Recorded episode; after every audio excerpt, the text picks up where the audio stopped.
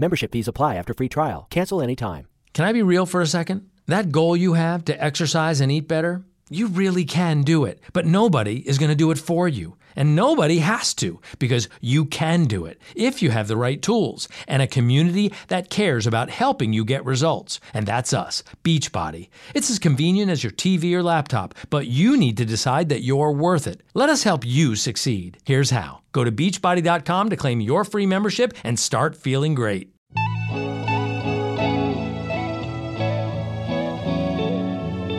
Hello, everyone, and welcome to Garden Gossip, the home and garden show, with your hosts, Lisa and Nancy, editors of BigBlendMagazine.com.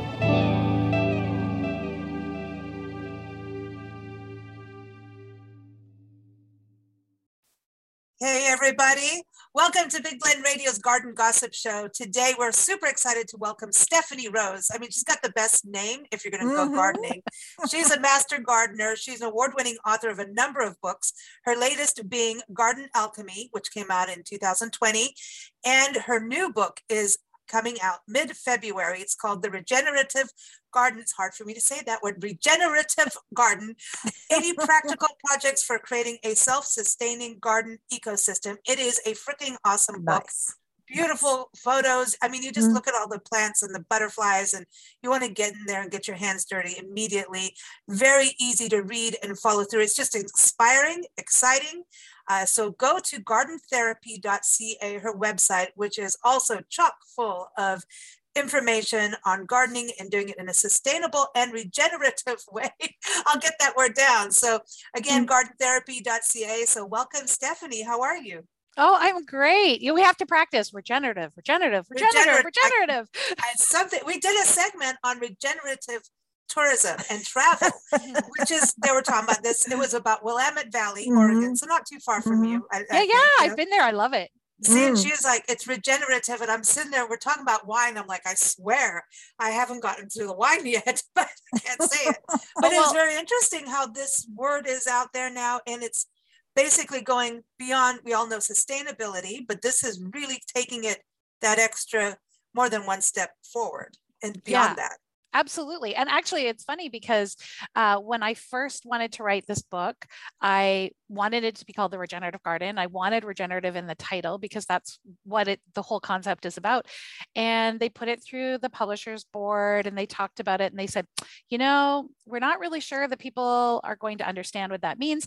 And so we would, you know, like to call it the resilient garden. And I was like, it's not a resilient garden, though. This is not a yeah, that's it's two it's different it's beyond sustainable well it is a Mm. resilient garden absolutely Mhm. meaning that it's a garden that can can withstand Mhm. uh, and bounce back from Mhm. whatever's thrown at it but it's more than that it's more Yeah. than sustainable it's more about it's more than putting back what we're taking out and creating something that can bounce back it's about building an ecosystem that thrives on its own without the human input I love So, that. Mm. yeah I love that because it's also we- we've done so many shows, not just on Garden Gossip, but also the Nature Connection show, and a lot also with the National Wildlife Federation, where uh, David Mizejewski would talk about creating these certified wildlife habitats so you're gardening to attract wildlife and beneficial insects.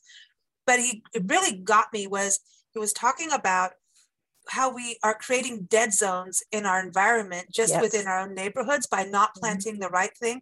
It's like we're having dead zones in the ocean with all the harmful algal blooms. So really having your taking what we have, even if it's our backyard, we don't have to have a monster garden, right? Like in size to do this. This is could be our patios even.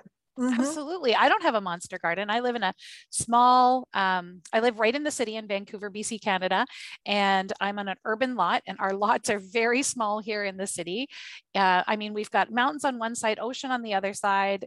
We, we don't have a lot of room to expand. It's beautiful. Yes, it's Mm, absolutely beautiful. Sounds beautiful. I mean, not on on my house, but I'm talking about the city of Vancouver. We Mm. we're right on the edge of you know the of Canada, and like Vancouver is right on the port, so we just don't have room to expand. Our lots are really small, and so in order to create the kind of um, you know big concept gardens that I create, I do it in really small spaces. So everything in the book is meant to teach the concepts of regeneration and give you project ideas that can be scaled from a balcony you know to an urban sized garden like mine or a larger homestead Mm. landscape uh, you know even the suburbs things like that because you're right these dead zones are um, Mhm. it, it doesn't give wildlife it doesn't give um, all the creatures that we share our space with places where they can um, stop and get a rest and have some food maybe have some nectar before they're on their way Right. what even one of the Mm. projects that's in the book is a butterfly pathway so I it's about love that. creating little Mm. spaces where butterflies can stop in their journey especially my on migration journeys and you know uh, you know we often will find creatures like bees in our garden that are thirsty and tired so providing them with water and providing them with spaces where they can rest and and uh, even sleep for the winter like bug hotels and things like that there's See, so it is many a ways. hotel with a restaurant. That's really what you're doing. hotel. I like it. It, it, it's a It's a hotel with an on-site restaurant, a drive-through. You know, it, I love it, and it's it's so easy. And I think you're right about the scalability, but also everyone's in different uh, zones. What we're learning traveling the country across America is we've been doing a lot of botanical gardens, rose gardens, and we're seeing that they are starting to add in butterfly wait stations and things like that. So they're kind of going, hey, we're going to do something. Even some of our rest areas on highways are starting to put in pollinator gardens, which I think is I- really cool awesome. But it, it when you see those kind of moves happening that's great but we're also seeing with climate change that microclimates are actually shifting.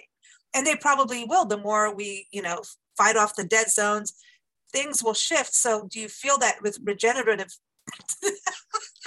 Regenerative? regenerative gardening that we can um, help the climate and keep her a little cooler Oh, absolutely. So the book is divided into a bunch of uh, six different chapters, and they're all concepts that work together. So it's a project book, DIY projects that you can do in your garden, but each chapter builds on this concept a little bit so you get an idea of the different pieces that build a regenerative garden. And one of them is climate. So hmm. it's soil, water, plants, climate, ethics, and community. And community hmm. is what we were just talking about when we were talking about our wildlife that comes and visits mm-hmm. our garden. But I instead of calling that chapter wildlife, I called it community because it's not just about the creatures that come and visit our garden, it's also about the people who we live with in our communities and sort of building that social structure as well. But when we come to microclimates, absolutely. Um, we all have changing climates and they're changing day to day. Weather is no longer a great predictor for what you know what a 30 year average is in Mhm. our area is no longer something that we can count on because things are so different all the time. And so part of that chapter has a the ideas of how to work, how to understand your individual climate and then how to work with it in terms of creating spaces that either harness the energy, so harness the heat from the sun, protect from cold, create windbreaks that help to, you know, a large windbreak, a, a- a row of trees or a hedgerow um, on the outside of a larger property, or even smaller hurdles, which are uh, woven willow basket type uh, structures that you can put in Oh, front of individual vegetables. Mm. So yes, we ha- we have to recognize the changes in our climate, but the more we get to know and observe day to day, we can start to build those systems that work for us rather than depending on a 30 year average. Mm. Mm, I- we it- really have changed yeah Yeah, and I, I hope that communities will look um, at the amount of pavement, and I know we need sidewalks, I understand that.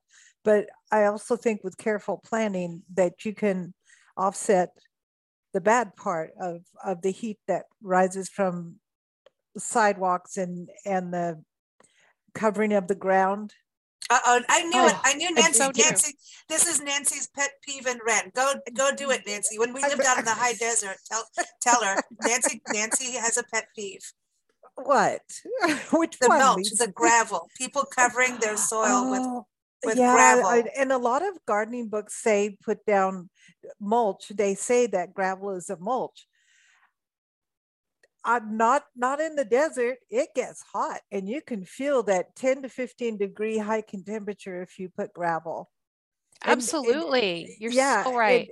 And, and so to me, it's like let's go back to a natural mulch Yes. Yeah. Well, I wrote about both of those things in the book. So, Mm. like, it's so great that you're bringing this up because I Mm. mean, I feel like this is a book of answers for some of these questions that people have. I Mhm. have a list in here of 13 different kinds of mulch that you can use and why you'd use them. And some of them might surprise you, like snow. I Mhm. remember when I wrote it, the editor came back to me and said, you wrote snow as a mulch. And I'm like, yes, I did. because in some cases, leaving snow on your garden beds actually helps to insulate and protect the Mhm. soil and the plants underneath. And you know, it's but again, it's about learning about what's best for your environment. You're not going to truck in a bunch of snow and put it in the desert as a mulch. No. And no. in the desert, you might want rocks that heat up depending on what kind of gardenscape Mhm. you have. But if you've got plants that need to retain moisture and don't want all that additional heat, then rocks aren't going to be the best option for you. Mm. It's going to be something that's more cooling for the soil. Right. So I also wrote that in the climate chapter. So all these things are interconnected, which is why you can see on the cover of the book, it's a circle and everything is a different color. Well, each chapter is represented by a different color and we see how they all work together. Mhm. Um, there's there's no just one answer. It's about opening your eyes, looking at those things like you did, Nancy, and saying, this is not working. It and doesn't make can we do sense. differently. and and also because a lot of gardens um, especially older older older gardens um, there's a lot of exotics and they have a whole different uh, requirement scale than than native gardening so Membership fees apply after free trial. Cancel anytime. Can I be real for a second? That goal you have to exercise and eat better, you really can do it, but nobody is going to do it for you. And nobody has to because you can do it if you have the right tools and a community that cares about helping you get results. And that's us, Beachbody. It's as convenient as your TV or laptop, but you need to decide that you're worth it. Let us help you succeed. Here's how go to beachbody.com to claim your free membership and start feeling great. you know some of the gardening practices that we're used to comes from planting things that don't really survive without extra extra special care um, in in your garden. So if you stick to native plants it's a lot easier to garden Absolutely. Well, and and I've got some stuff in here about like how many native plants should you have, and Mm. it, there's no should. I write the book Mm, based on a mm. good, better, best um, Mhm. system, so it gives you some ideas of what you can do that will make small changes. the The worst thing that we can do is create such lofty goals that people can't do the things that they Yeah. love, and they Mm. can't employ these practices, and then Mm-hmm. they just sort of don't need to away. tear your garden out either. You don't need to go in and say, no. it, I've got I've got two ornamentals, take them all out. You No. can work it together and just plant the right Mm. thing by the right thing, right? Exactly. I mean, Yeah. it's so funny be- that you say that about um, planting things because here I am in Vancouver, BC, and you know what? A lot of people have planted in their gardens is palm trees. Palm trees. Really? Palm trees. Wow. Yes. And so they've got Christmas lights around them and they wrap burlap around them and they look terrible in the winter months when they're trying to protect them. But the thing that we've learned about palm trees is that we have a whole beautiful row of them. The reason why people are drawn to them here is we have a beautiful uh, row of them along English Bay, which is right on the ocean, because Mhm. that microclimate is absolutely perfect for those Mm. palm trees to thrive. So they thrive naturally. They get dressed up in Christmas lights during the holidays. And it's just this like really fun thing that we have these palm trees growing naturally in Canada. So people want to put them in their home gardens. They don't quite have the right systems Yeah. for it. They don't have the Mhm. micro, right microclimate. And then they have to work really, really hard Hard. I to- bet. for those to survive. And so part of a regenerative garden is something that re- requires a lot less human input. It's like those palm trees that are at English Bay. Mm. We don't have to do anything to maintain those Mm. palm trees. Mm. So they're in their right place, even if they're not a native plant. Mm. Mm. That's interesting. And you also have, Hmm. and by the way, going back to mulch, I love that you called it living mulch because Mhm. that's something, you know, we learned actually to just leave leaves and let everybody grow in there. And, and, Mhm. you know, we also, when we had the, the desert garden, um, we got rid of the gravel Yes. and we planted vines, little ground covers. Yeah. Um, Mhm. we allowed the wild natural grasses to come back once we amended our soil. Our soil was terrible. yeah, the It was, soil it was, it was all chemicalized from when the house was built years ago. Nobody had Mm. amended it when we bought the place. So We amended the soil with poop. And um, Horse well, manure. and you talk about that too. So I, I want to get into that part of it, but we got rid of synthetics and we didn't put any nasty chemicals or whatever, but we also wanted vegetables and fruits. Mhm. And we said, well, we're going to do what we want to do. And we, we let um, cantaloupe grow in among the cactus, among the wildflowers and the Mhm. native grasses. And it was absolutely some of the best cantaloupe we've ever had. So we grew things the way, you know what I mean? And it was really cool. We had all the birds in the neighborhood came and hung out, had all the hummingbirds. And so you Mhm. can kind of mix things too. And I think Yeah, that's can. what I loved your your whole idea of good, better, best because it should be fun and creative. And we should learn to work with Mother Nature and coexist and experimenting and having a guide like your book really helps.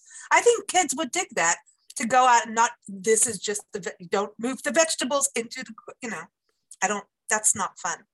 Yeah, I I- mean that's the I thing. wanna to Think of all the fu- the Mm. Food, fresh food and vegetables that we wouldn't be able to grow if and herbs. I get you know wonderful herbs in my garden because Mm. I've got uh, a lot of herbscaping, and it's just you know like we wouldn't get those same sorts of medicines. We wouldn't get those same sorts of nutritional Mm. plants. We wouldn't get those same sorts of you know just delicious things that are fun, like the most delicious cantaloupe, if we stick to mostly native plants. So it's again, it's Mm. like doing the best that you can and providing those natives so that we're providing food and medicine to our wildlife that's that needs those plants Mhm. but also finding other things that grow really well for us in our microclimate that don't need a lot of input and can naturalize and provide us with the you know joy and nu- nourishment that we need That's eh, the other thing you talk about is mm. intensive planting. So I was like, okay, she's going in. What's going on? she's getting her tractor. Yeah.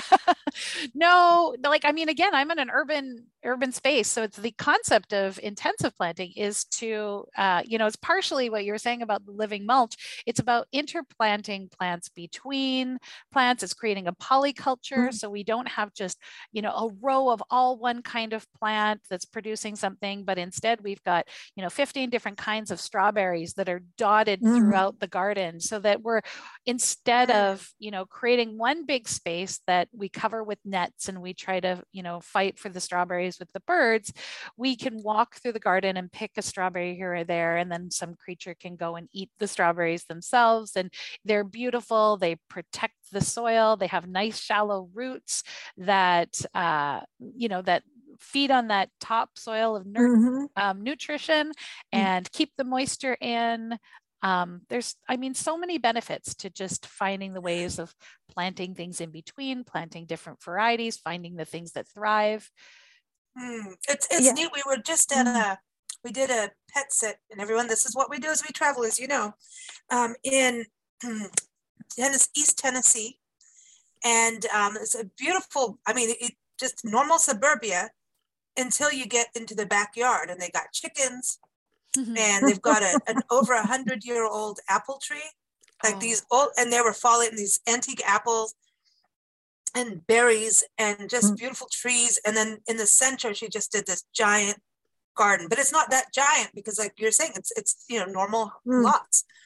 And she grew um, flowers like sunflowers in amongst with the tomatoes, and it was just this beautiful thing. And the Mhm. birds came in, but here's Yeah. her vegetable area, but they went in for the sunflowers instead of eating all. You know, she had this balance of everyone's going to eat and then you were talking about community. So that's community. You can give extra produce to your neighbors, your human neighbors. Yes, Mm. absolutely. And some of the projects in the community chapter are about um, they they really bloomed in this period where we've uh, had to stop thinking so globally and start thinking more locally as we are, you know, working from home, staying at home a little bit more. It's amazing that you're doing so much traveling. A lot of us have been home for Mhm. a couple of years now, and in our communities, I noticed my community in particular has just opened their doors to community sharing. Doing. Um, there's lots of online groups, things like Facebook sharing groups and buy nothing groups that exist, but it's these seeds that little libraries, like little free libraries, urban farm stands, mm-hmm. things like that that are popping up. So if you've got a lot of extra produce, you could set up a little or vegetables and fruits that you've grown in your garden, you can set up a little urban farm stand and bag some things, put it out front and let people just either you know take what they need they could donate to charity they could pay you for it and you could use it to continue to build your seed supplies and do your passions of being a backyard gardener. Um, oh see that's I, cool yeah, That's there's cool. for cool. urban flowers. People who just love to grow flowers start urban cool. flower stands. So another urban um, gardener friend of mine, you know, again lives in the city on a small lot, and she has a little flower um, CSA. And she has a flower stand right beside her little free library. And so we featured that in the book on how to build it That's and awesome. the structure of how to, you know, become sort of this like mini flower farmer or larger scale flower farmer where you're sharing out in the community beautiful flowers that brighten people's day. Her donations go to charity, um, but she gets the joy of of growing the flowers, and you know all of the wildlife gets the joy of being able to feed and nest in her in her beautiful garden. Nice. We we like um, did a, a farm sit and we're going back. We're going to play two months of, of farming again, which was awesome. Because I think what you're doing, like you're saying, scaling, I think this is something where we're going to change what's happening to our topsoil across. I mean, that yes. that's huge with all the monoculture mm-hmm. monocropping culture things mm-hmm. happening um, but we did this mini farm and it's a hobby farm and they have they had turkeys they have guinea fowl and chickens and all of that but she had put in two large vegetable gardens every morning i'd go in and harvest and i'd play with spiders she'd get photos like here's your spider of the day here's the orb weaver and then we, we what was it um, what are those things cicadas? And then i've got i found i mean all these cool new bugs and things. We saw hawks and this was this hands was awesome. in off you go. Mm. and we would we were doing okra and peppers and all kinds of cucumbers and zucchinis and i mean to all kinds of tomatoes and heirlooms. And i was learning things that i you know i did not know that this has to be this way and how you had to handle them. So who got refrigerated? Who didn't? Who needed to be air dried it was like this whole learning That's... about the color changes of the peppers and and then twice a week take them to the food bank which they actually helped set up. And the one day i went i ended up in line with all the people by accident getting the food. And you wouldn't believe um, membership fees apply after free trial. Cancel anytime. Can i be real for a second? That goal you have to exercise and eat better you really can do it, but nobody is going to do it for you. And nobody has to because you can do it if you have the right tools and a community that cares about helping you get results. And that's us, Beachbody. It's as convenient as your TV or laptop, but you need to decide that you're worth it. Let us help you succeed. Here's how go to beachbody.com to claim your free membership and start feeling great. One night, one goal stop suicide. On June 3rd, Washington, D.C. will host the American Foundation for Suicide Prevention's Out of the Darkness Overnight Walk. For the last 20 years, people have described the overnight as one of the most powerful experiences of their lives. Now is the perfect time for you to join us as people from all over the country come together to send a message of love and hope. Walk over 16 miles from dusk till dawn to raise funds and awareness for suicide prevention. See the landmarks of Washington, D.C. by moonlight, form lasting friendships, experience healing, and bring hope to those affected by suicide. Join us. Be a part of something extraordinary. June 3rd in Washington, D.C. Register today at theovernight.org or call 888 The Overnight. That's theovernight.org or 888 843 6837. I mean, the need for people, and I mean of all mm. walks of life, because of especially during the pandemic and job mm-hmm. loss, how many people were there and they were getting fresh eggs. They were getting not, you know, it used to be a food bank was here's your can of yeah. stuff that isn't good for you. Mm-hmm. And now they're actually getting food that has minerals and vitamins and sustenance. Mm-hmm. And you know that that's helping kids. And it's fresh. It was one of, the, I say, one of the best experiences we've had because of that. Absolutely. And, you know, Yeah. it's nice that you're able to get into line and experience that because uh, one of the things about promoting this level of community is that we want to take care of everybody and it's it's definitely about you know looking to those that have socioeconomic factors or different opportunities or job loss or whatever that's caused Mhm. um, Mhm. them to you know have a need for something like a food bank we all have a need for community sharing that we've kind of moved away from and so even if you have a vegetable garden full of food when somebody drops off something that they've grown to your home or offers something or you're able to offer something that feeling of giving and receiving is something that we've really gone away from in our communities and we need to get back to so that Yeah. we're, we're we're we're growing not just we're not just improving our topsoil we're not just improving our plants and our, our homes for our pollinators but we're improving the homes for ourselves creating that kids. kindness Mhm. yes showing kids children how to share food. within a community Mhm. yes Maybe they'll grow things later and actually now eat their vegetables, right, Nancy? Nancy will eat your broccoli. Won't you? What? but it was, What? I think that's cool, but that is regenerative. I said it. yes Um, you said it you said You it great did. Um, I have I have so many I'll say it books. I have so many books with these crazy names. So my previous book was Garden Alchemy. I love and- that. That's a And people word. struggled with Garden Alchemy a little bit. Uh, I think one right before that was Home Apothecary. So I Okay, like now that. that, that, Well, no, but see, but this is what I love about you're doing. Uh, you're making beauty products, herbal products, soaps. You're Mm. teaching people. I mean, if everyone you go on our website, there's all kinds of things to get involved with right away. Um, but you're showing what we can do from gardening and growing and herbs. I did research, I'd say about 10, 15 years ago. I got really stuck in because a friend was going to do a project on growing herbs because she was all into it and and unfortunately she she she had death in her family and all and I'm like you need to go and do this this will really work and I got so involved in herbs and plants medicinal flowers that are almost gone off of our planet I mean we need there, there's rare ones that used to not be rare like certain and depending on what area you're in that need to be cultivated and you could make a mm-hmm. profit doing it. I was telling her, I was like, look, if you grow this and this grows really well here, you could actually sell this. And she's like, oh, you know, I got all into it because we actually do have a need of bringing some of these herbs back. I think we've kind of like it difference between an heirloom and, you know, our antique fruits and vegetables. I think, isn't that the same thing with our herbs and, and those kind of things? well, heirloom is something that's been passed on from generation to generation. mhm. Um, but yes, we have many, many uh, heirlooms that have gone extinct because we're not saving them.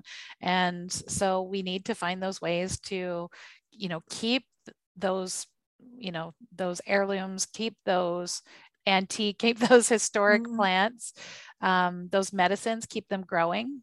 And yeah, not let them fall by the wayside. So seed saving, yeah, that's another way of doing it is, you know, finding those plants that are meaningful to you, planting them, saving the seeds, uh, sharing those seeds and sharing the information on how to grow them in your neighborhoods through something like a seed sharing library. So that's again Mhm. another community thing that you can pop up and put seeds in, um, along with some information on how to grow, so that maybe somebody who's never grown those before could uh, could start planting them in their garden and find that same passion.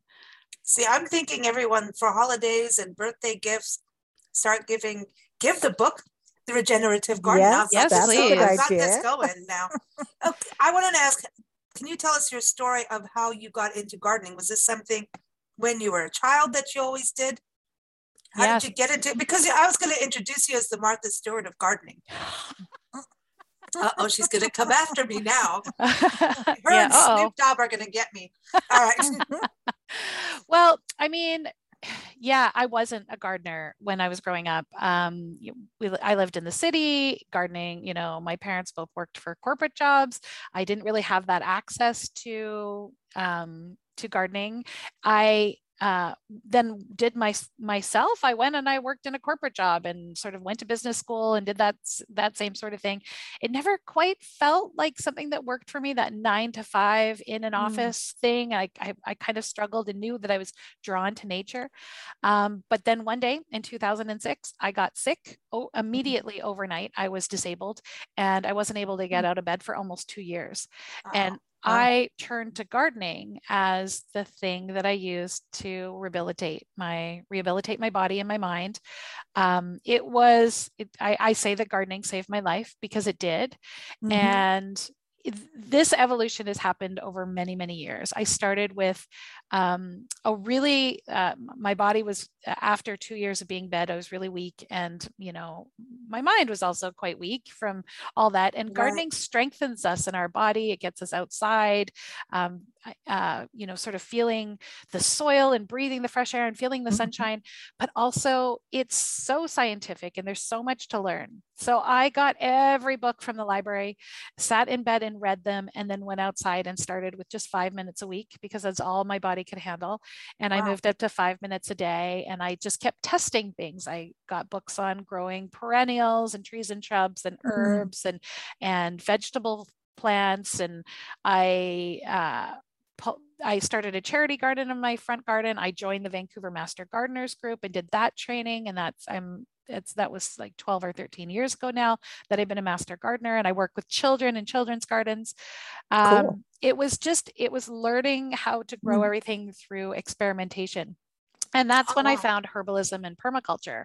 I found the healing power of plants, not just through growing them and eating um, healthy foods, but also what we put on our skin, the mm-hmm. soaps that we use, um, the herbs that we can add to our, you know, our daily lives beyond just um, eating them in our foods is really healthy. When I mm. realized all the stuff that we were putting on our skin that could be you know very hard for some of us to process through our organs then mm-hmm. using natural ingredients was something that i found really healing and helpful for me and totally improved my skin my hair like how i felt in my body um, so i started writing about that as well and sort of became a organic skincare formulator um, then I found permaculture. And so through all of this, I was kind of questioning the way that we gardened. Um, we look at gardening as it's it's a lot of effort. We build a raised bed we plant in a row of annual plants that we then harvest and eat and then we rebuild the soil and we plant in those plants again in a subsequent year. It just didn't seem to make sense. It was so laborious. Mm people were always complaining about i'd love to garden but i don't have the time i would love to garden but i don't have the energy i would love to garden but i don't have the funds mm. and i went you know like for me i had to make gardening accessible because i was disabled mm. and so i found that a garden that regenerates itself was through building the soil choosing the right plants harvesting and catching rainwater and allowing uh, like drought tolerant plants and creating a watering system so that I'm not out there every day, twice a day watering everything interplanting things so that the weeds are not taking over mm-hmm. accepting that some that weeds are wild plants often medicinal some like often edible that offer mm. us soil fixing capabilities that rebuild our nitrogen, that uh, bring in pollinators and um, insects. And so it was all those concepts that went, I can't do this level of mm. work in my level of disability, but I want to have a big, lush, and beautiful garden for the earth and for my own healing. And mm. so now I do. And people can't believe that I never work on it. I mean, I really I build these projects, I do the planning, I do the thinking, and then I go and I enjoy it. I go and I pick things, I harvest. Awesome. I cool. I sit with the garden. I when you were saying that the birds came in for the and they mm. ate the sunflowers, those birds are also eating the aphids off their plants. So exactly. There, mm-hmm. you know, I mm-hmm. I remember sitting there and planting uh, had all this lettuce and the lettuce had all these uh, aphids on it and uh, the somebody was you know kind of freaking out about it and saying "I we got to get rid of all these aphids you know we can't eat the lettuce and i said just give it a minute like just let's see what happens right and i remember one day i was working in my studio and i heard chirp chirp chirp chirp chirp, chirp. so i went outside and i took a look mm-hmm. and there were these birds all over the lettuce, just feasting. You could just see them. They're Mhm. like, oh, I yum, couldn't eat another one. I'm so stuffed. They were, and they were chirping so happily. And I went out and I looked at my lettuce and it was just squeaky clean, not an aphid to be seen. And so Mm. I didn't have to do any work. I got you know a beautiful food source and i got really happy birds that knew and told the rest of them that they could come back and eat aphids in my garden anytime because i was you know had a nice organic garden for them to feast on We got that's what happened with us. That's Um, nice. We got aphids and all Mhm. the um, little goldfinches came. The goldfinches came And and, we and love they're them. beautiful. oh they have a Oh, beautiful song too don't I they I love them so much. So yeah, that's that's I mean that's the thing. We had like a full ecosystem going and all these plants, Yes. native plants amongst every I mean it was just once it was like the native plants heard, oh, we can go over there now. Mhm. It's Yeah. safe now. They Yeah. cleaned their soil. And I think that's something that people get scared of is, oh, uh, soil, that means science. I, I, you know, so they'll go by, oh, amend or this, all this stuff, those big names that we know is really not good for the soil. And, you know, some things are, you know, naturally stuff, but, and then it's like, oh, we're buying chemicals to do this. And then you're wondering why there's so many dogs with allergies right now. That's one thing we Yeah. see across the country is Dogs animals with allergies. allergies from going out in lawns, going out in the garden. And Mhm. when did you see dogs have scratchy allergies all the time? no. Is it the It- same time maybe all of us humans are starting to get scratchy allergies Yeah. from what's what's going on and what what chemicals we're putting out? Um, in, and we see it. Mm. Um, one dog, we were walking a dog the late with a lady, and she was talking about how, and it was in Tampa, I think. Um, the city had gone in and done something to the water, and the dog went splashing in. Both dogs got seizures and almost Mm. died oh over what was going Yeah. on with the chemicals. And so I just, this is why I think it's so important. What we've got families more at home together now. You've got to make it healthy, not just, you know, if it's not just about, oh, I grow a carrot and that's healthier than what we get from the store that's been trucked in from, you know, 2000 miles or beyond. Yeah. It's Mhm. about how we are taking care of those lawns. You, every people are giving their dogs, you know, actual human allergy pills. It's insane yeah it shouldn't be like that Mm-hmm. it, it just it seems really weird with what's going on and i know it's all chemical i know it is it's It- well, it has to be. And, you know, I'm glad to see people, it seems to me that they're not so focused on one must have a big lawn. Now, I Yeah, that's if- going- changing. Yeah, I, I see that changing up. And especially where if you have kids and, and you want them to have a, a place to play, a lawn makes sense. It really does. you To can a do a small point one but you know the, they used to be when you drove up and down streets everybody's houses almost looked the same and they all had a lawn Yeah. and it, you know and it's nice to come across gardens rather than lawns everything has its its place. But i think when you have a neighborhood it's lawn after lawn after lawn after lawn you're calling the pest.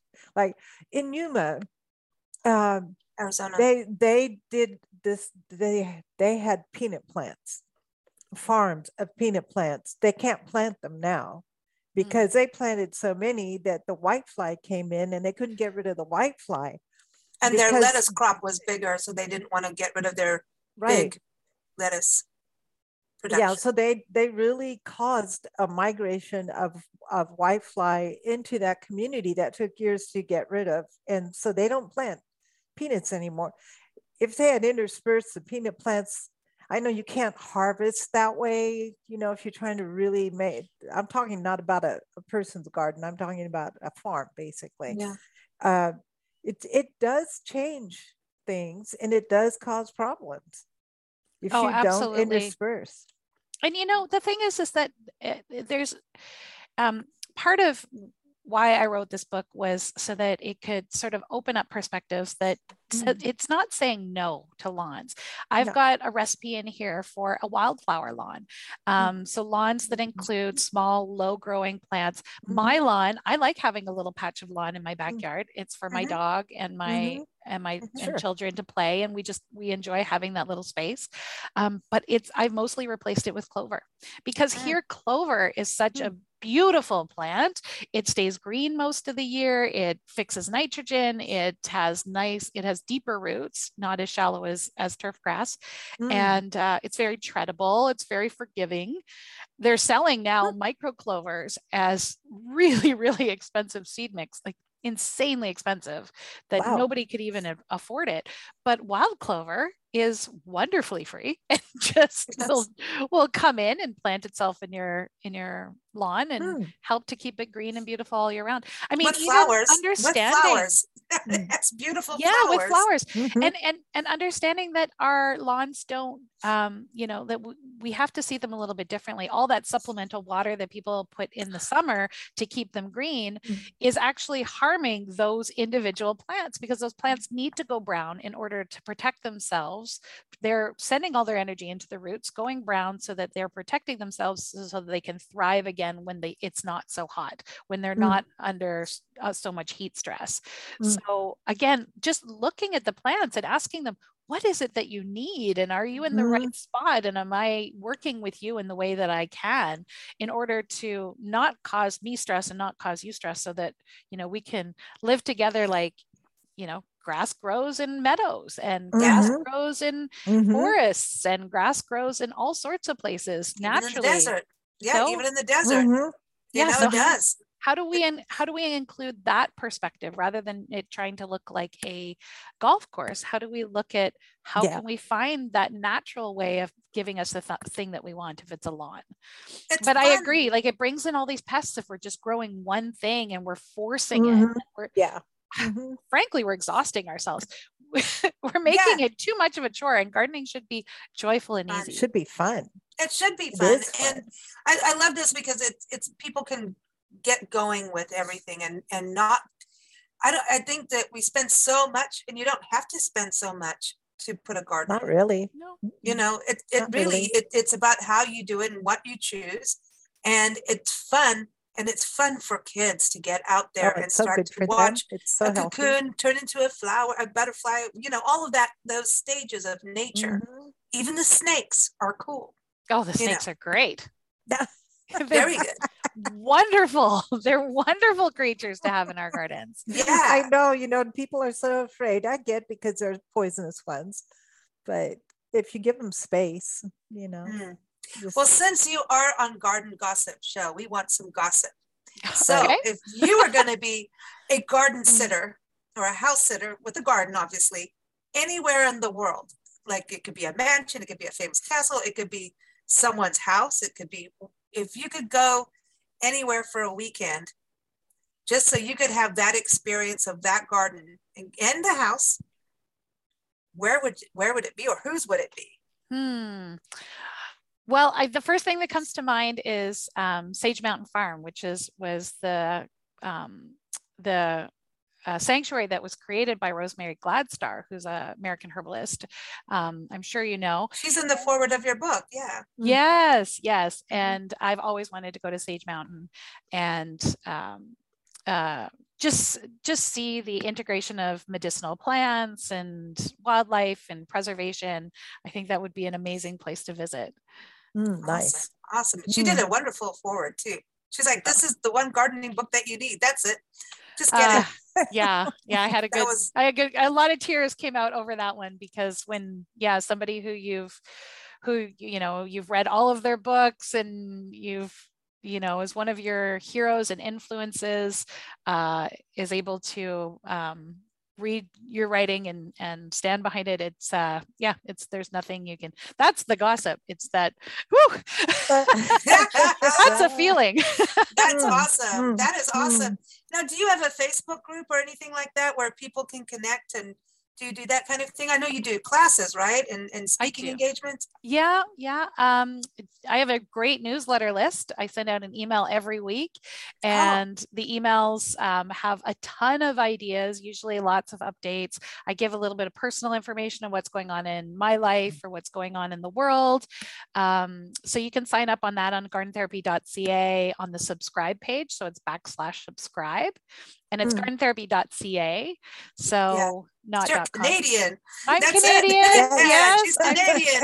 she's a British Columbian. yes, that's right. That's right. So dot .ca. So gardentherapy.ca. It's a great name for that too. I love that. So thank you so much for joining Yes, us. it's It's been great. fun sharing some gossip with you. Oh, it's been such a pleasure to meet you Mm. both. It's so fun to Thank be on the show. Thank you. Thank you, everyone. Again, keep up with us at bigblendradio.com.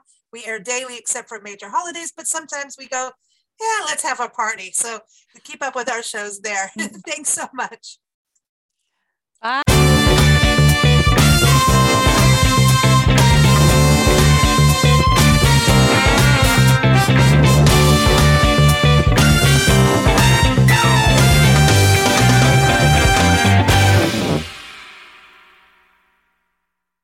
Membership fees apply after free trial. Cancel anytime. Can I be real for a second? That goal you have to exercise and eat better, you really can do it, but nobody is going to do it for you. And nobody has to because you can do it if you have the right tools and a community that cares about helping you get results. And that's us, Beachbody. It's as convenient as your TV or laptop, but you need to decide that you're worth it. Let us help you succeed. Here's how go to beachbody.com to claim your free membership and start feeling great.